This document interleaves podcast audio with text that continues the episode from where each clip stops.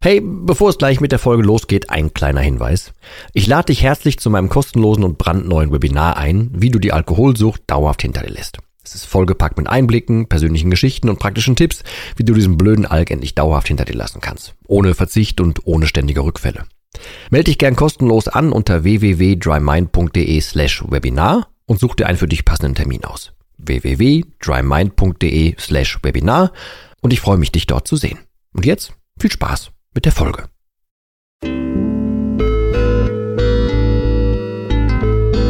Nüchtern betrachtet. Der Nie wieder Alkohol Podcast.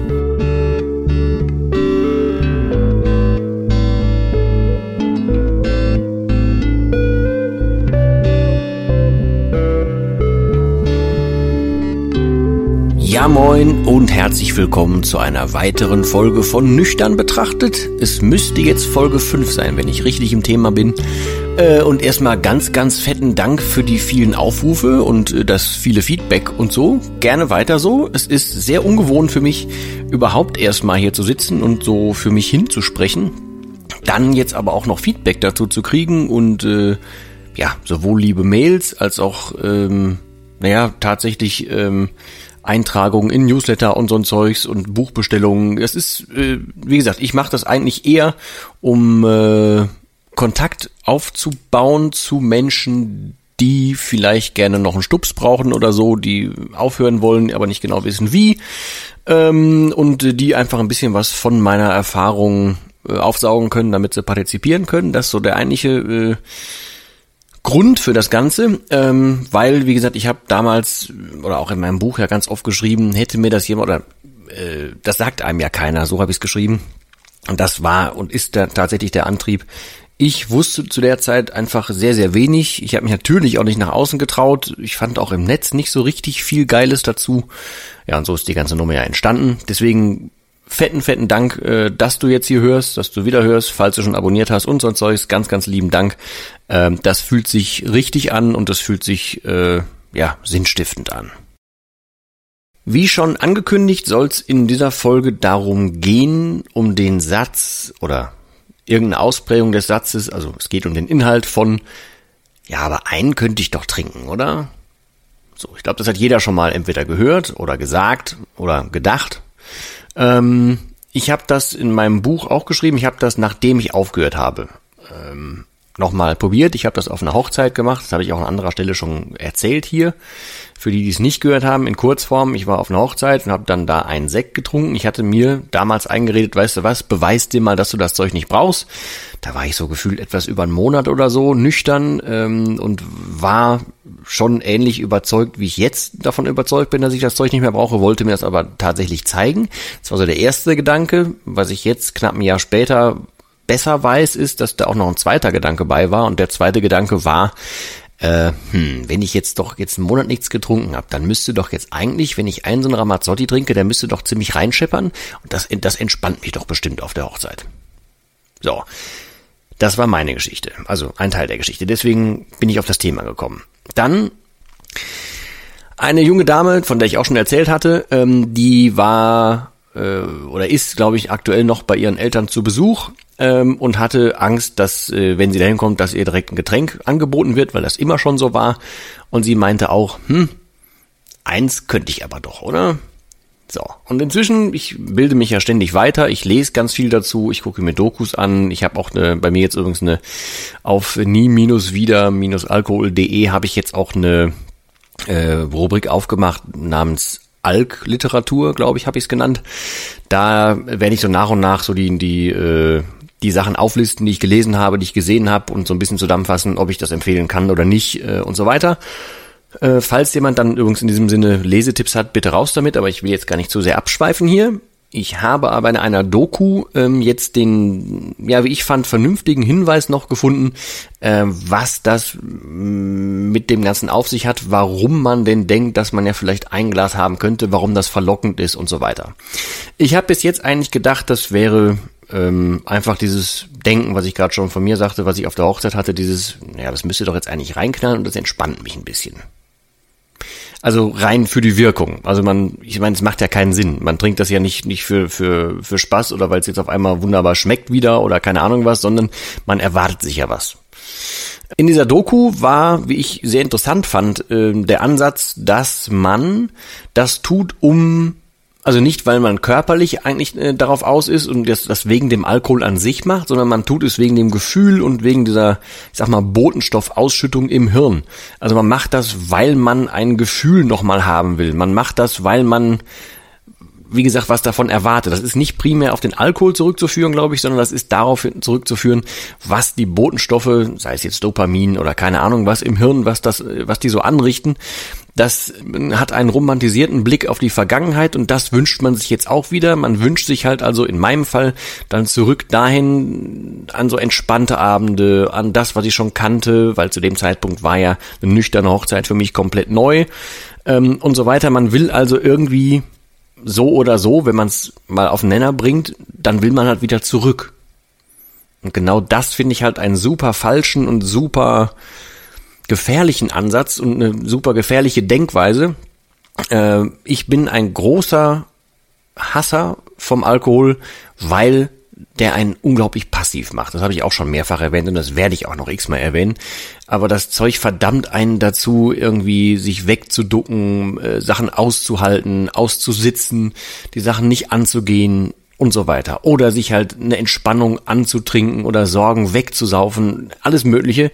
Alles, man kann sich mit dem Alkohol beschäftigen, damit man bloß nicht an die Sachen muss, die man eigentlich klären müsste, damit das Leben geil wird es hindert einen daran, also es hindert einen nicht aktiv, aber es tut alles, was man irgendwie äh, tun kann, um einen davon abzuhalten, aktiv zu werden. Und genau dafür hasse ich das Zeug.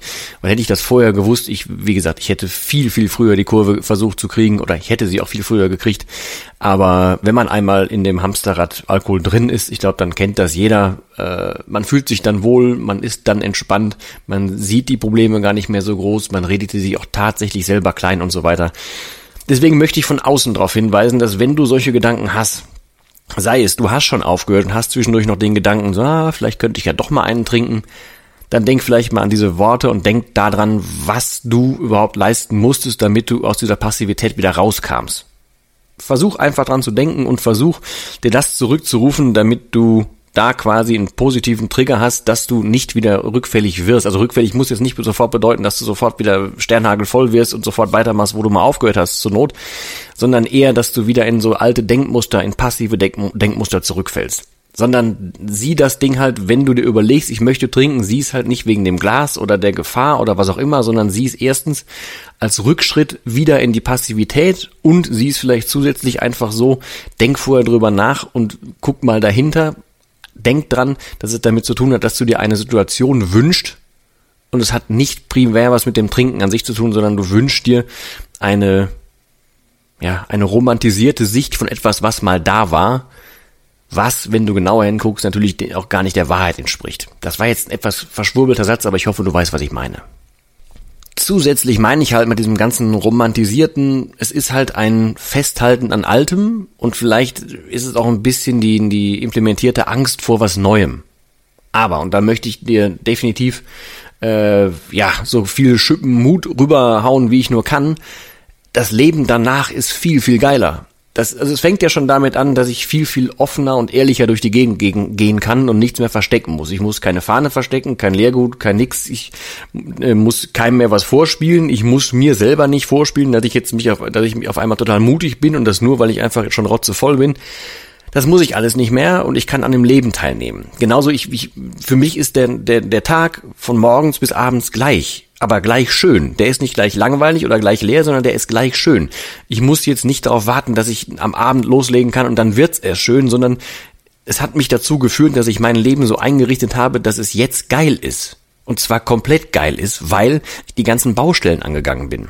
Früher in der Passivität alles ausgesessen und man hätte nie genau hingucken dürfen. Ich selber habe ja auch nie genau hingeguckt. Alles war so ganz, ganz, ein ganz, ganz brüchiger Bau, auf dem mein Leben so beruhte. Ähm, und äh, ja, es war natürlich klar, dass ich nirgendwo eine Kraft dafür aufbringen kann, dann zu sagen, oh, jetzt gucke ich mir das Ganze mal wirklich an, wie es ist, guck da genau rein und werde auch noch nüchtern gleichzeitig. Wie soll ich denn da die Kraft aufbauen, ähm, wenn ich mir erstens die Entspannung wegnehme, die ich mir, die ich mir durch das Trinken geholt habe und wenn ich dann auch noch der Realität ins Auge gucken muss. Aber, und das ist das Ding, was ich meine mit der Motivation und der Schippe, äh, zuversichtlich dir rüberschaufeln möchte, wenn du es einmal gemacht hast, dann willst du nie wieder zurück und dann kommst du auch nie wieder auf so einen Gedanken wie von wegen, ja, ein so ein Glas könnte man aber, weil dann weißt du, was du eintauschen würdest und das ist null aufzuwiegen, absolut null aufzuwiegen. Ja, ich glaube, ich könnte das jetzt noch zwei Stunden lang wiederholen, aber ähm, ich denke, der der grobe Gedanke ist klar geworden versuche dir die, die negativen Sachen aufs Tablett zu holen, was früher Kacke lief, beziehungsweise was Kacke läuft, dadurch, dass du jetzt noch trinkst, wenn du jetzt aktuell noch trinkst, und red dir halt auch nicht zwischendurch ein, ja, das wäre eine Lösung oder was auch immer. Also es ist ja zweischneidig. Für die Leute, die noch, die noch trinken, ist der Tipp vielleicht eher was für die Zukunft, beziehungsweise um jetzt schon mal zu hinterfragen, wenn man morgens anfängt oder wann auch immer du anfängst zu trinken, Andererseits ist es für die, die schon aufgehört haben, aber vielleicht dann wieder rückfällig geworden sind oder wieder kurz davor stehen oder eigentlich aufhören wollen, aber sich jedes Mal denken, oh, ich schaffe das irgendwie nicht, was mache ich denn jetzt? Nimm das bitte als Tritt in den Hintern und nimm das als Gedanken mit und geh den für dich mal durch. Und wie gesagt, versuch es, äh, wenn du über Sachen nachdenkst, mach es schriftlich, mach es gerne handschriftlich. Dazu mache ich gerne noch eine komplette e-, Extra-Folge, weil ich baue gerade äh, endlich mein äh, das Trinkertagebuch fertig äh, mit Anleitungen, mit Texten, mit Hintergründen, mit sinnvollem Aufbau, was sich komplett an die Hand nimmt und dir erklärt, warum handschriftliches äh, Denken und Lernen auf Papier sinnvoll ist. Aber da kommen wir noch in einer anderen Folge zu. Äh, in der nächsten Folge möchte ich gerne äh, auf die Damenwelt zu sprechen kommen, weil ich schnalle ja völlig ab und ich hätte das vor, vor einem Jahr eh noch nicht und gut, davor war ich ja eh völlig in meinem Film, aber ich hätte im Leben nicht damit gerechnet, dass die, äh, die Anzahl und die Prozentzahl der weiblichen Betroffenen so unfassbar hoch ist.